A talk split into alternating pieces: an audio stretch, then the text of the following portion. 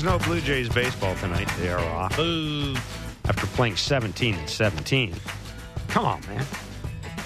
The get- boys a day get off. Paid to play. No, they don't. you got a they get Monday and uh, Monday and Thursday off, right? Because they're playing the uh, Phillies Tuesday and Wednesday. Wow. They got two. Just think about that. Two days off. What will they do? Oh, I'm sure they'll find something to do. Uh, tomorrow's matchup will be Zack Wheeler against Yusei Kikuchi. Woof. Kikuchi, same number of wins and a better ERA than Zack Wheeler. There you go. Hands up if you thought you'd be saying that on August 4th. Stop it. On August 14th. Uh, that game will be at uh, 7.07 on Sportsnet 590, the fan at Sportsnet.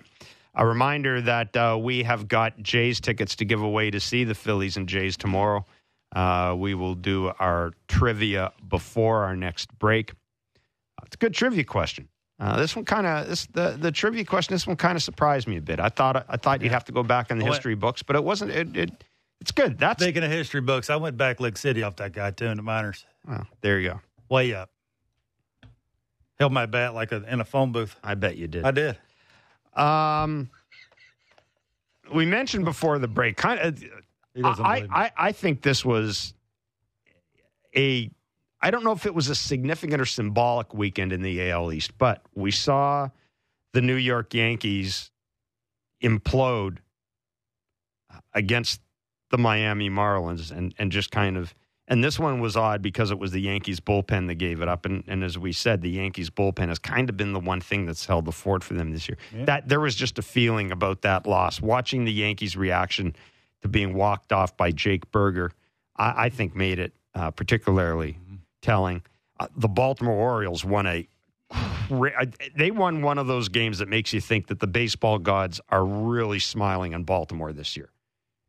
Like really smiling. What- A dude who doesn't even start the game saves a home run and hits a home run. Would you watch an Orioles Braves World Series? Absolutely. Mm. Who Absolutely. Who pitches game one of a World Series for the Orioles? Probably Gibson.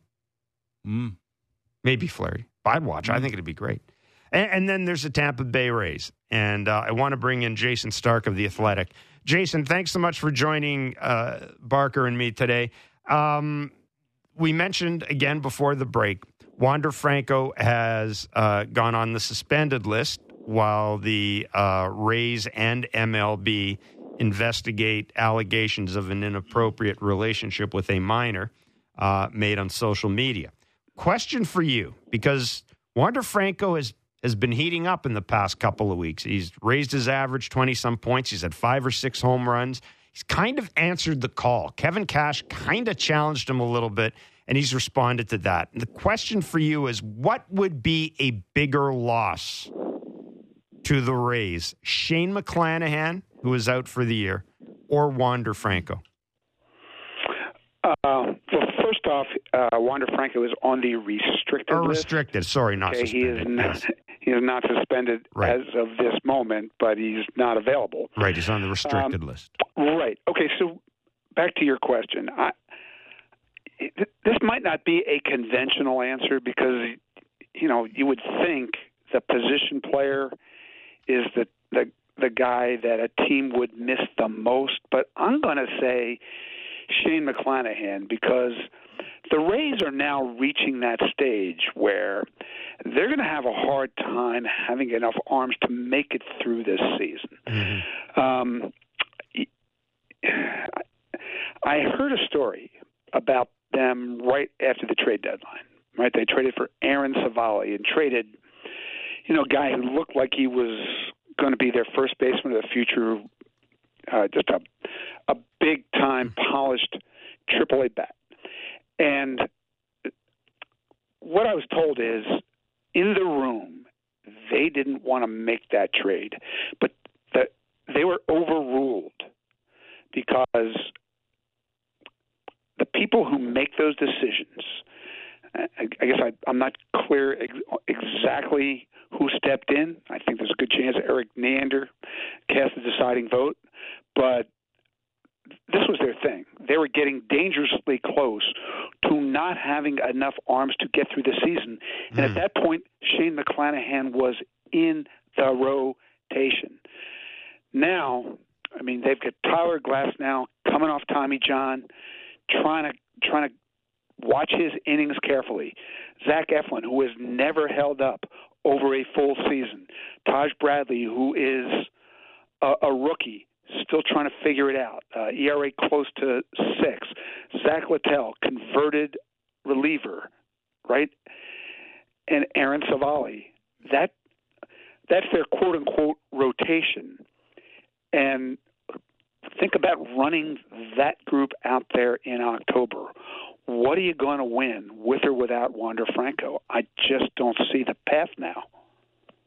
Yeah, I uh, no, it, it's.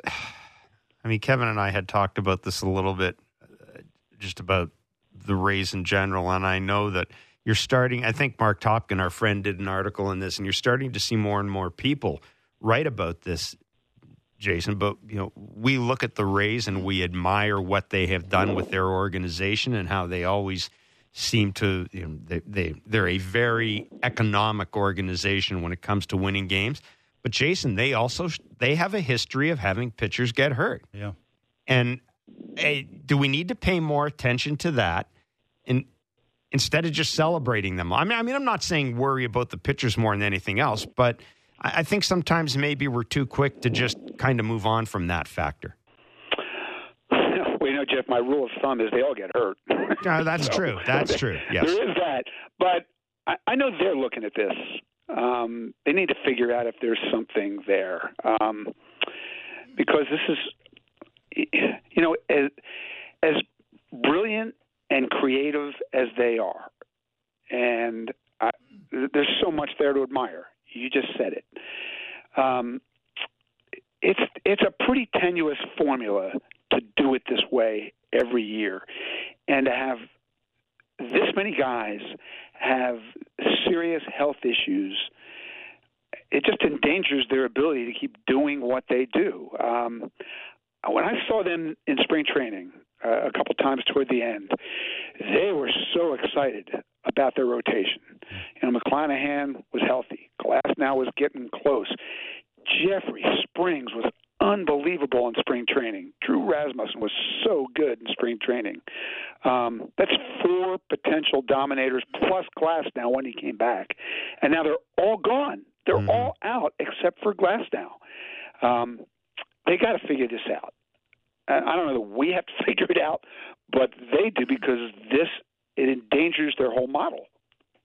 Okay, Jason, the the the the third wild card spot. There's there in my mind there's three teams. That's Seattle, the Jays, and the Red Sox. Seattle and the Jays have the two best ERAs in baseball. The Red Sox rake. This time of the year, you're thinking there's 42 games left. At least there is for the Blue Jays. Say the Blue Jays need to go on one of those. I don't know. I'm maybe I'm stretching here. One of those. I don't know. For, say, Jayson, say a 14 and four run. Is it? E- I'm just saying. You're maybe they, maybe they may have to do that. Is it easier for one of them teams this time of the year to do it with a team that has, you know, the two best ERAs, or a team that rakes? Uh, I don't know that the Red Sox consistently rake. They're pretty good though. At least not consistently enough. Yeah.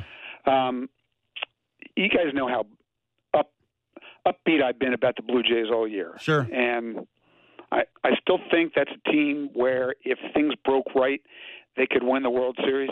But I, I'm officially worried about the Jays now. Um, and the Mariners are probably the biggest reason. Uh, Bo Bichette's health is obviously another one, but the the Mariners remind me a little of the Jays. They're they're dangerous because their pitching is so good, and they hit enough long balls that they're dangerous offensively, and it just makes them dangerous. Period. They're athletic. They've got you know they've got one of the easiest schedules in baseball. Yeah, they do. Hmm. 16 of the next 19 games against the A's, the Royals, and the Mets were at a death plummet. Um, they they just keep closing that gap on the Jays. I mean, the Red Sox, I guess theoretically, are still alive. The Yankees are dead, Yeah. but I, I would really watch out for the Mariners these next few weeks.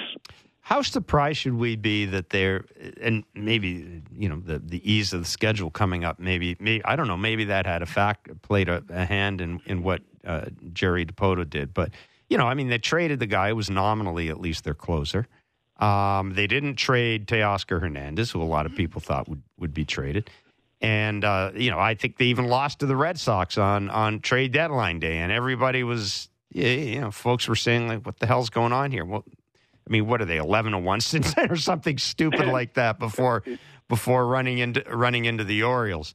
Um, is, is, is, Joey Dipoto just a genius, and maybe we just ought to like like a, a, a mad scientist, and we we just need to give it up to him? Uh, Jerry Jerry is very different than most people running baseball teams right now. Um, you know, it's funny. I was on MLB Network the day of the deadline, we were talking about him, and my line was, you know, he's he's not a buyer, he's not a seller, he's a shopper, and the deadline right. is like Black Friday. Yeah, and he, he, he's just he's just a guy who looks at the deadline um, as an opportunity to reshape his team. He he was not able to do nearly as much as he hoped to do. There just wasn't enough interest in Teoscar, for example, for him to to, file, to feel like it was worth his while Mhm. to, to to trade him away. But you know, they they looked at Paul Sewald and thought Andres Munoz is ready to close. yeah. Uh, there's no reason that he can't take that next step. And look what trading Paul Sewald can do for our group moving forward. So um, he, he's just looking for ways to get better short and long term at, at periods like the trading deadline. So I don't know if that makes him a genius, mm-hmm. but I do think it, it puts him in line with how a lot of modern front offices think now. There's just not that many periods during the year when you can do quality shopping.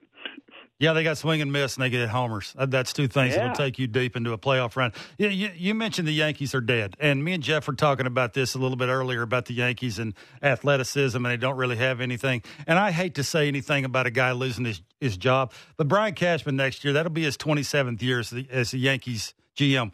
The, the the fresh set of eyes thing is that a thing for the Yankees? Like, I, I, you're getting to the point where I think they've tried just about everything. I mean, they've tried spending all kinds of money and you know putting a rookie shortstop. It's like they've tried a bunch of different kinds of things. It just hasn't worked out. Is that the last straw? For for Brian Cashman, Yeah, you'd think so. Yeah. I it, um I don't think this season's going to end pretty for them. Um, I I don't really like their roster. I think he, they they apparently don't like it very much. They told you that Yeah. by what they did at the deadline, which was basically nothing. Um, take away their games against the A's and Royals, they got a worse run differential than the Cardinals. Uh, it's not a good team. Brian Cashman put that team together. It's underperformed, uh, and they're the Yankees. I don't, I don't think you can rule out anything. Uh, you certainly can't rule out Aaron Boone losing his job. I don't think you could rule out Brian Cashman losing his job. I I don't know exactly who makes that call. Yeah. I I you know I I I guess it it goes right from the top, right, right Huh. from the the Steinbrenner corporate offices. But wow, um, it, it's hard to imagine that team without Brian Cashman. But they've, you know, you know what, Kevin, they've gone so data driven Yeah. in everything they do, and that mm-hmm. includes instruction, coaching. The w- you know, and a, a, they've had a lot of hitters there who they thought had promise, have all gotten worse. Guys in the big league team, all gotten worse. It, it's ominous, and so you know somebody's going to pay for that. I'm sure. Uh, It's you can't rule out it being Brian Cashman. So Kevin and I have been basically saying all year that the Atlanta Braves are probably the best team in the majors. I mean, Yep. that's not that's we're not going out on a limb. However, I have noticed the Los Angeles Dodgers recently. And I have noticed Lance Lynn in that 2.00 ERA, I think, in his in his starts. And uh, and and Jason Heyward uh, is back on the horizon. David Peralta. I mean, how close are the Dodgers to being as good as the Braves? Or could, do Uh, we need to be careful or- because of the division they're in? They're, they're, they're not as deep or as talented as the Braves. Um, I mean, the Braves, they've got they've got 20 home runs from every position on the field except shortstop and center field.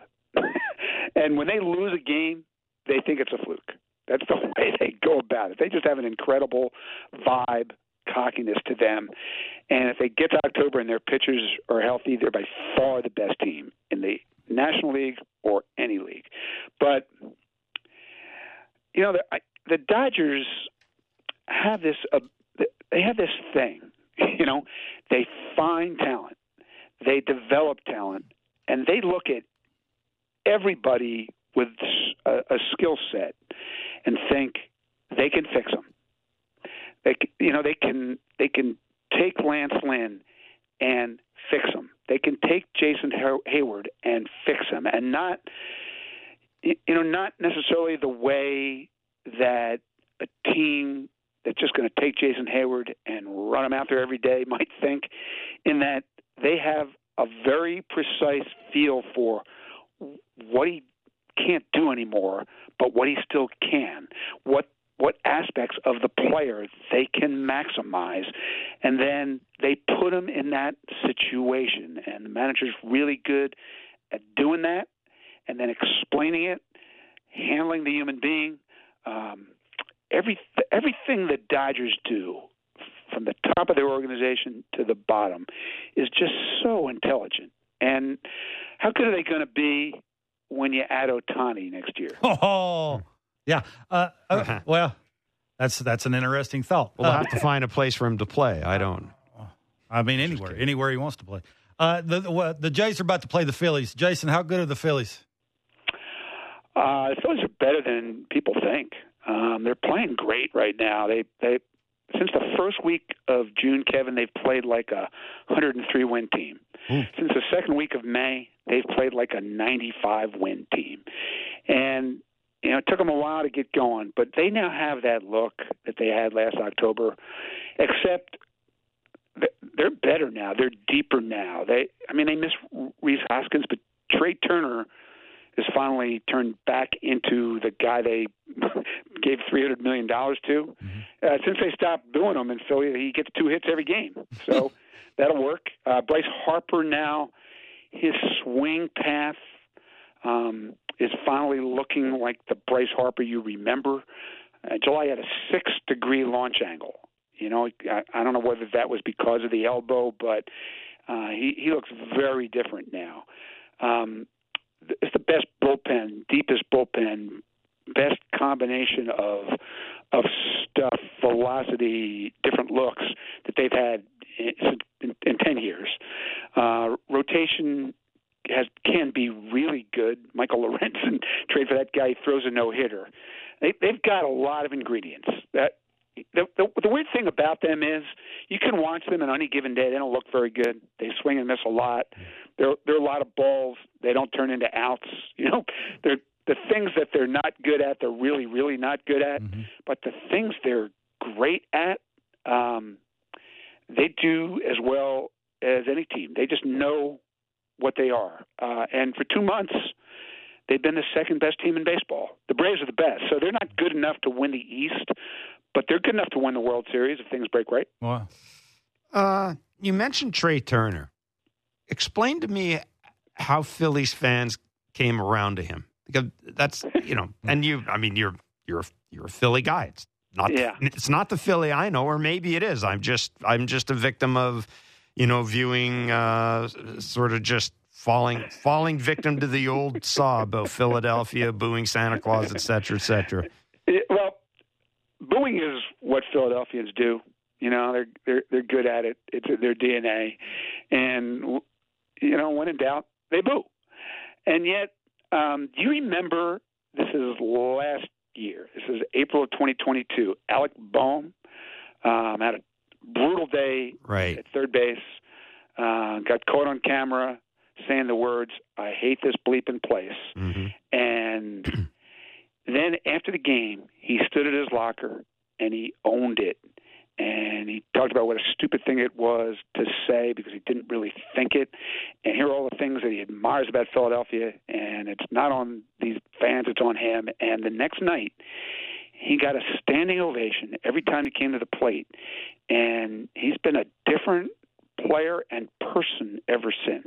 Mm. And so now Trea Turner gets off to the the worst four months of his career. And I actually was on the radio in Philadelphia a couple of weeks ago saying, I don't understand why this guy doesn't get the Alec Bohm treatment. You, you know, Philadelphians, I understand when they boo a guy who doesn't play hard, who doesn't want to be in Philadelphia, who is the reason you don't win you know, uh, and acts like it's somebody else's fault. Trea Turner is none of those. He he wanted to be in Philadelphia. Uh, he he was one of the first free agents to sign. He he stands there at his locker or stands there at their in front of their screen uh, after games, and he rips himself. He says his mother's been booing him. he's taken ownership of everything that he's done. Uh, and I don't understand why you boo a guy like that. So I right. just said it it makes more it would make more sense to me for Philadelphia to give him the Alec Bohm treatment. Yeah. And I, I have no idea if me saying that had anything to do with happen with what happened. It kind of welled up on Reddit. Uh, it became a big talk show cause, and you know how it actually came to happen is a it's just one of those rarefied phenomena But Kevin, you can speak to this. Uh, it just doesn't it take an incredible weight off a guy to have that happen? Absolutely. I got booed in Milwaukee. In Milwaukee, when I was in uh, my first year in the big leagues, and I was like 0 for 8. Well, you were the top prospect, I, and I, you were. I was, but I was 0 for 8. Like we and, and that was when Milwaukee was not good. We were not we were fighting for fourth place. Like that, that was where it was at as an organization and I was being booed and I would rather have played it on the road than I did at home. Like I was dreading going home and playing because I was being booed and it was not a good feeling. It was sort of part of your day of how do you figure out how to not get booed instead of see ball, hit ball, catch ball, throw ball. Like it was to that point. And I'm sure you add 300 million to the mix and playing shortstop on a team that's supposed to win a World Series can't be the easiest thing to do. I, booing is just dumb booing like booing the home team is dumb. Again, unless it's it's a guy who doesn't want to be there, who doesn't play hard, who doesn't hustle, who's the reason you're not winning because of all that stuff, and it and acts like it's somebody else's fault.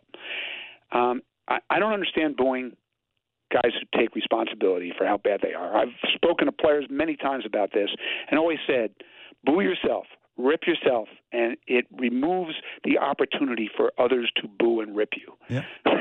Yeah. Um, that that that should always apply. Absolutely. Jayson, we're going to let you run, man. Terrific insight. Yeah. Thanks for this as always. Great stuff. Always great to talk to you, man. Thanks. Thank Take you. care. It's Jayson Stark of the Athletic. That is that is a. Uh, I, I've often wondered about that. You, you know, again, fa- fa- fans can do not hear it. Fans can do what they fans can do what they want to do. I don't I don't have a yeah. problem with that. But yeah. I just I, I, I'm with Jayson. I mean, if if a guy's having a bad year, and I'll say this, and I'll credit Blue Jays fans this for the most part. I, I think they kind of realized. I think we saw it a little bit with Alek Manoah. I think mm-hmm. people realized there were some grumbles, and I think people were. there's no point in booing him because he's going through, mm-hmm. you know, whatever he's going through. As long as the dude is giving you his best. Varsho. Yeah. As yeah, Varsho's had a bad offensive season, but, but running all over the place, making great place, plays, hustling off the on and off the field. Exactly. He's hard not to root for. Yeah, that's, absolutely. And that's that's kind of the way I, I, I view it. Give me I will give you a down year. I am more than willing to allow you to have a down. Hell, I'll let you have two down years as long as you know that you're. I know that you're going out there and and on any given day you're giving me whatever you got, the best of whatever you got. That may not be great, but as long as I can come away saying that the guy wasn't dogging it, I'm uh, I'm happy with that. Ryan Rowland Smith is a Mariners studio analyst. He'll join us next. I got tickets to give away too. It's Blair and Barker on the Sportsnet Radio Network. Smart takes on the biggest stories in sports. The Fan Drive Time with Ben Ennis. Subscribe and download the show on Apple, Spotify, or wherever you get your podcasts.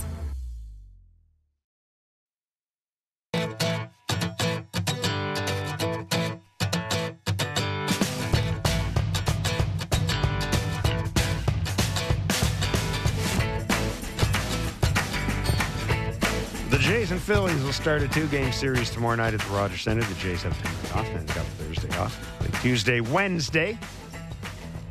7.07 starts each night.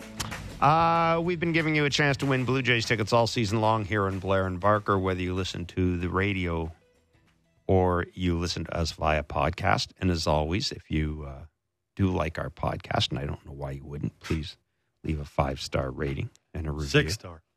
Leave a six star. Look at it this way it's four and a half for Barker, one and a half for me. All all you have to do is text the correct answer to our daily baseball trivia question to 595 90. Our last trivia question and answer was in 2003. Why am I trying to sound like John Sterling? In 2003, Cubs fan Steve Bartman infamously attempted to catch a foul ball in Game 6 of the NLCS between Chicago and Florida. Hmm. Who was the Cubs outfielder who almost made the grab and foul territory? And which Marlins batter was at the plate when the incident occurred? The answer was Moise Alou was the outfielder. Luis Castillo was the hitter. You think Mo would have caught that? He's told me right to my face that he would not have. I More than it. once. Yeah, I, I More than once he's told me that. Yeah, I uh, I'm within that. But- Today's question is to win tickets to see the Jays and Phils down at the Rogers Center tomorrow. As a matter of fact, August fifteenth. Well, you're good. What? What did I do? Jeez. Which longtime Phillies pitcher threw a no hitter in his final start with the organization before being dealt? Text the answer to 590 590 for your shot to win. See rules at sportsnet.ca slash 590. Again, which longtime Phillies pitcher threw a no hitter in his final start with the organization before being dealt? Text the answer to 590 590 for your shot to win, et cetera, et cetera. See rules at sportsnet.ca slash 590. I would not have gotten this, although you have homered off him in the minors, you said. Mhm. Um, I was a little out with my guess. Oh, by about 64 years. Hmm. Uh, the Seattle Mariners will open a series tonight. They don't get a day off. They'll open the series tonight against the Kansas City Royals. The Mariners, of course, most of you Jays fans out there will now know, are right in the Jays' heels. They're game and a half out of the wild card. Uh, and really, I think uh, if you're a Jays fan, you're probably every morning checking out, obviously, how the Jays did, how the Red Sox did, but you're really keeping an eye on the Mariners. Uh, the Mariners roll out a whole lot of good, Oh. A whole lot of good starting pitching at you. Uh, Ryan Rowland Smith is the Mariners studio analyst. He's also host of the Top Step podcast alongside Grant Balfour, and we're very pleased that Ryan Rowland Smith joins us. Ryan, thanks so much for joining Kevin and me. Um, so, how did this happen? Because we're at the trade deadline, and Teoscar doesn't get traded. Paul Sewald does get traded, and we kind of go, well, okay, it's Jerry Dipoto. Nothing really should surprise us. And then, literally one morning, Barker sends me a text and said, "You've been looking at the Mariners? And I said, No, why would I keep track of the Mariners? And I looked at the Mariners. I thought, Holy cow, they're like, they're right behind the Jays. How did this happen? Right, yeah, no, I, I'm with you. And I think this, leading into the trade deadline, I don't know how it was with you guys with the Jays, but there was a situation, and you guys were obviously right in the thick of it, but we weren't. You know, before that trade deadline, I think they were five or six games, you know, uh, below the wild card standing. So you're looking at this going, okay, are they just going to sell off a bunch of the, the guys that you mentioned, you know, Teoscar Hernandez, Logan Gilbert's name was thrown in a couple rumors in there as well. And then all of a sudden the, the trade deadline rolls around, they chop off the, the, the best part of their bullpen, which is one of their biggest strengths because they don't score a whole lot of runs. And you look at this going, okay, are we going to be selling here? Is this going to be a crazy couple hours? And then that was pretty much it. And so I think what happened, and talking to some of the players, you know, down on the field, I think a lot of them, because of all these rumors and, and kind of questioning what the team was all about, all of a sudden they're like, okay, so this is all they're doing. Now we can just kind of settle in. I'm not going anywhere. I don't have to uproot my family and move somewhere else like you know, the last couple months of the season. And they, there was just this sense of they were, where they were way more comfortable. Uh, and there was this, the the series they had against the Angels. They just looked like a different group. There wasn't this pressing, trying to score runs, trying to come up big with runners in scoring position where they're punching out or any of this kind of stuff. They just looked free and easy. And I think you mentioned the starting pitching as well. It's just been so dominant uh, of late. You have that that foundation. Then you got guys who Geno Suarez, Teoscar even, Julio Rodriguez, who not Julio so much, but these other guys, they know they're not going anywhere. They can just settle in and go, you know what, all right, this is what we've got. Let's go do it. And I think the, the mentality changed a little bit. So they've been looking good. They just lost the last two against Baltimore, uh, a couple tough losses in extra innings. But offensively, man, if they can just get something, some some kind of heartbeat offensively, they're going to be tough because the pitching is that good. Yeah, I was just about to ask you that. The, the schedule looks favorable. Like you, the mm-hmm. you know, if you're a Seattle fan, you're you're thinking that's pretty good schedule. You can gain some ground and separate yourself from other teams. I I think you might have just answered it. Is there a worry for this team? Like the Jays, it's offensively, like runners in scoring position. They're all season have not been real good at it consistently. Is there a worry for Seattle that if they turn this around, they can catch up? I guess to the starting pitching that they have. Yeah, I, I think in regards to you know a worry, I think that a couple guys who are struggling, um, you know, like Julio, you kind of looked at that and thought all these things besides the the the, the old results, like the the average. You know, batting average, the, the slugging, and all that. Everything else was pretty legit. I mean, he was still crushing the ball, hitting the ball hard. The strikeout, swing and miss started to drop because that was the biggest problem, man. You you look at the first half of the season, they were striking out so much. They went into this season just like last year, where the philosophy was all about like these you know these grinding at bats and and and getting six you know six pitch at bats and really grinding out a starting pitcher. They just weren't doing it at all. So it's like, all right, there's our offensive philosophy just you know down the drain. What do we what do we do now? Teoscar Hernandez has been one of those guys who comes into a new team and he's just swinging and missing. You don't see that the same rate like the, the swings and misses as you did, which is a good sign. But I just think that when you watch a guy like first of all Julio Rodriguez, right? He was scuffling a little bit numbers wise. He looks like a different guy. He just looks so much more relaxed, settled in, and a lot happens when when he can start to hit. A lot of things happen around him. I think that you know um, Teoscar Hernandez when he can just cut down the swings and misses just a little bit. Things happen to either side of him. The guy in front, you know, Geno Suarez, or the guy behind him, Cal Raleigh, they can relax a little bit more because you know, they're not, they're not getting pitched to so much. The one thing that's missing right now, J.P. Crawford, I know you're probably thinking J.P. Crawford, but he, man, he has been such a difference maker doing some of those little things. Just long at bats, making it tough, always on base when Julio gets the hit of, of late. He just went down with a concussion the other day, uh, running to Geno, trying to make a play at shortstop. That's a massive loss. They put Julio back in the leadoff spot, and he just struggled. He, he struggled in the leadoff spot all year long, hitting 216. Uh, and he's even publicly said he, he said the, the felt like the game clock – getting in from center field, getting mm. the stuff on, and hmm. getting ready to roll has been a bit of an issue for him as well. So, a couple of these things, I think if JP can get back quickly, hopefully, if this concussion doesn't linger on, because he's been a massive part of the offense. And I think that Julio, I, I just don't see anything, any anything that you're seeing is something that's going to be long term. But they're just got to cut down swings and misses consistently in those big situations. You mentioned the Blue Jays; it's the same thing with runners on base. Yeah. Ryan, you guys just had a chance to see the Baltimore Orioles. Mm-hmm. Uh, it was a great series. Um, but, I, I, mean, those two teams are such are such a joy to watch. What was your takeaway from the Orioles? Like from a distance, it seemed like just a hell of a series. And of course, the mm-hmm. yesterday's game was. I mean, if you're a sports fan, that was everything. That was everything you want in a game. What'd you think of the yeah, Orioles? Yeah, it's, it's interesting. I think they're in that mode, and maybe the Blue Jays were here a couple of years ago, where you have all this young talent, right? The expectations, you come out of last year where, all right, we're good, we're good enough, but it's not like you had this off season where you just added, added. Now it's like, okay, we're going all in, time to win. And the expectations are if you do anything but go deep into the playoffs, it's an absolute failure. So I think they're playing on that energy where it's young players, it's fun. The expectation is still more of the individual aspect of, you know, can I put up numbers? Uh, yes, I can. But from a a, a, from an expectation standpoint from their fan base, it's still not. I think they're still not, as a young group, dealing with some of the expectations. And I say that because the Mariners, for example, last year, you had some young players that, yeah, they were good, but there weren't these expectations like, man, we better, because a situation, you, you break the drought last year. Now, everyone, all these fan, the fan base, everyone just expects you just to win year in, year out. So I think that that was an issue they had. And so I look at the Baltimore Orioles being like a version of the Mariners we saw last year, where they're playing off that energy. And beyond that, some of the things you see on the field, there's so many, so much young talent there. It's ridiculous. There's so many tough outs. And then they've got that bullpen. Once they get to the eighth inning with Cano and Bautista, man, it is tough. And that was on full display the last couple of days. Uh, Matt Brash has 50 and two thirds innings. He's got 84 punch outs. how, how, do you do that? Yeah.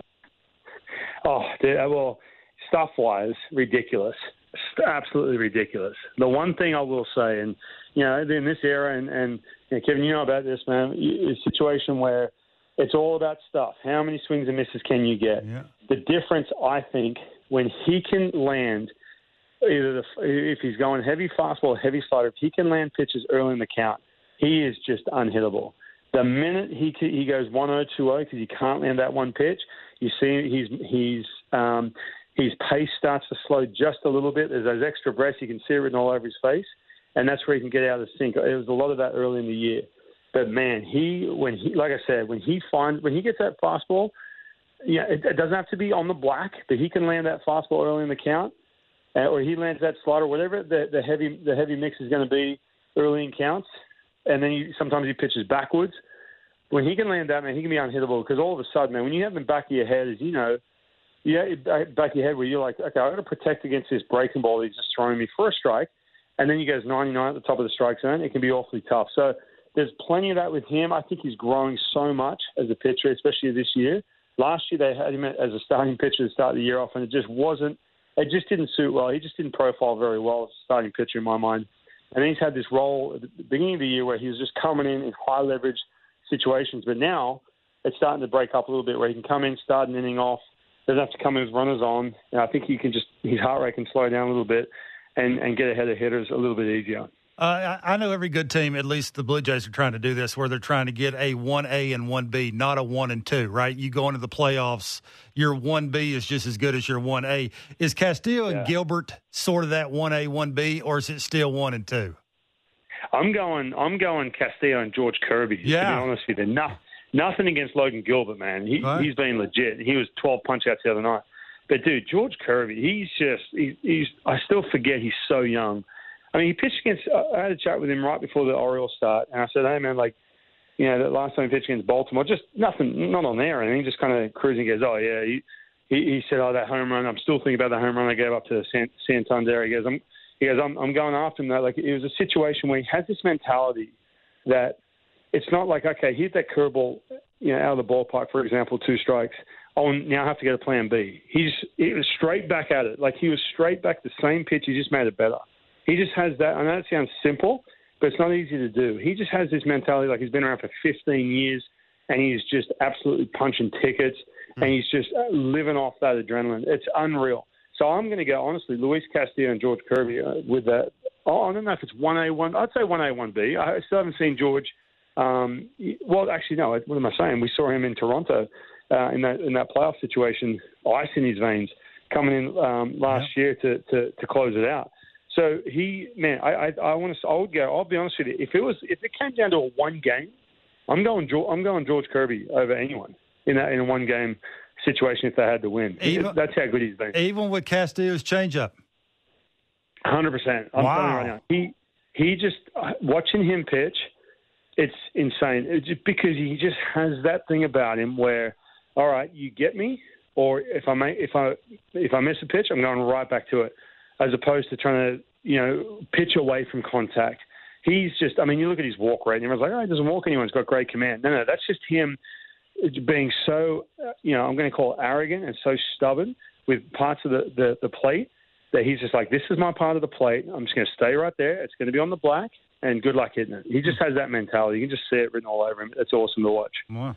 Ryan, really good of you to join us, man. Should be uh, should be a lot of fun. We'll be keeping an eye on the uh, the Mariners down the stretch, my friend. Thanks for doing this. Yeah, have fun. No worries, guys. Thanks. See ya. Take care. That's Ryan Rowland Smith, Mariners studio that's, analyst. That's big praise for Kirby. I was wondering uh, when when you were talking, uh, I was looking at just kind of looking at the numbers and thinking about that. I probably go. I, I'm probably with him. I, I, could just remember Castillo against the Jays last year in the playoffs and how it looked, how easy it looked. Well, that how, changeup was. I mean, he basically dominated with the fastball in. He could, you know, the the front hip two seamer to left. He's like he the arm slot he's doing it from. I'm not taking anything away from Kirby, but I, I, guess, I just think it's the you're sort of giving them a mindset of it's not Castillo the first game. That I think good. is that's, what you're giving a playoff a team. Like if they're facing that's the Jays, point. it would be oh, hey, Kirby's nasty, but it's not Castillo. and you're at least giving them a little bit of hope that you could piece together some things and get some hits. That's me. Well- he watches this team a lot closer than we do Yeah, on an everyday basis. I think you also though have to it, it and and this is this is to your point. Now the more I think about it, based on what we have seen from the Blue Jays this year, I'd probably go with Luis Castillo. I still think there are a lot of people around baseball who don't it's not that they don't understand. I I think there are a lot of people around baseball who don't really realize how much of an issue this lineup has had this year. They look at the Blue Jays and they go, ah, they're Yeah. underachieving. But I, I think the, the more you mention Castillo, put it this way: if given the way the Jays have swung the bat in the last week, yeah. Luis Castillo, Okay, here's, they got no here's chance. what they do. Castillo throws hard. Gilbert, Gilbert throws hard. Kirby throws hard. Brash throws really hard. Like those are four guys right there because of the woes that the Blue Jays have Yep. against fastballs. They they get hits against fastballs. A lot of those hits are from Bo. Yep. Bo do do some things with two strikes and. You know, he'll hit the elevated fastball and he can cover quadrants. I, I think it's taken the sting by throwing the fastball a lot to quadrants. And I think those three dudes Yep. can do it really well against the Blue Jays. That's what I said. The Blue Jays may not even have to play that team, but I'm saying I, I'm not sure you can go wrong. But if I'm a hitter facing that team, I've got a little mindset. Well, it's not Castillo. I got a chance against them other two dudes. I just think because of the way everybody looks at Castillo. Like if he's on with the fastball location and can throw the back foot slider and throw the Bugs Bunny changeup, Now, occasionally get a called strike mind- with the changeup, keep in mind that there Yeah. will be no one game playoff this year. Yeah, I don't think that. I, it's No, still about that- game one yeah. when that three game No, but I'm series and you they're got to go on the road or Keep at in home. mind there will be Like, no one game playoff. That's what of the- you. I mean, the- it's game one, right? the- That's the difference. that's how you're going to face them and when you'd line them up. They Four- got nasty stuff though. 416 413 3959. That is the back leg line. We haven't gone to it for a while lately because we've had a lot going on. That's your chance to ask questions, leave comments, suggestions for Kevin Barker. Jared in Calgary did that. Nice. So I'm curious what you think would potentially happen with Vladimir Guerrero Jr.'s output and uh, you know offensive numbers if he didn't have to worry about money, just like Bo. Bo signed his contract in the off season, and this year he's having a career year, right? And you've said it before, you've spoken about it on the show multiple times that Bo's doing what Bo's doing because he doesn't have to worry about that stuff. You know, what are the chances that that the same thing would happen with Vladdy? I mean, first of all, let's be clear. Neither of these dudes are, are worrying about starving because Vladdy's they, making they don't have money. and a half this year. Vladdy's making 14 It's a yeah. chunk of change. Yeah, Vladdy's doing okay. I, you know, and also let's say this: Bo had a really good second half of August and September before he was being paid. It's not the only reason why he's doing well. It's not the only reason why he's doing well, but I think in his case, given the fact that you know he'd gone to our or he he he renewed with the organization, Yeah. and there was a, there was a uh, little bit of tension between the two of them, and I, and I think I think that's the difference between between him and Vladdy. I think the difference with Bo is he didn't think the organization thought right, they could win a World Series with him playing shortstop. correct. Make me feel like you believe in me by paying me And so I did. can play every day at And shortstop, and they did. I think it, for me, it's more about that than it is the offensive side. He's going to get hits regardless. Yeah, Like, and- he, he knows how to hit. And, and I got to tell you, at this point in time, I don't know if I want to give Vladdy a multi-year contract. You want to give up on Vladdy? I don't want to give up on Vladdy, but if I can go year to year, he's. I mean, he's. He seems happy doing it.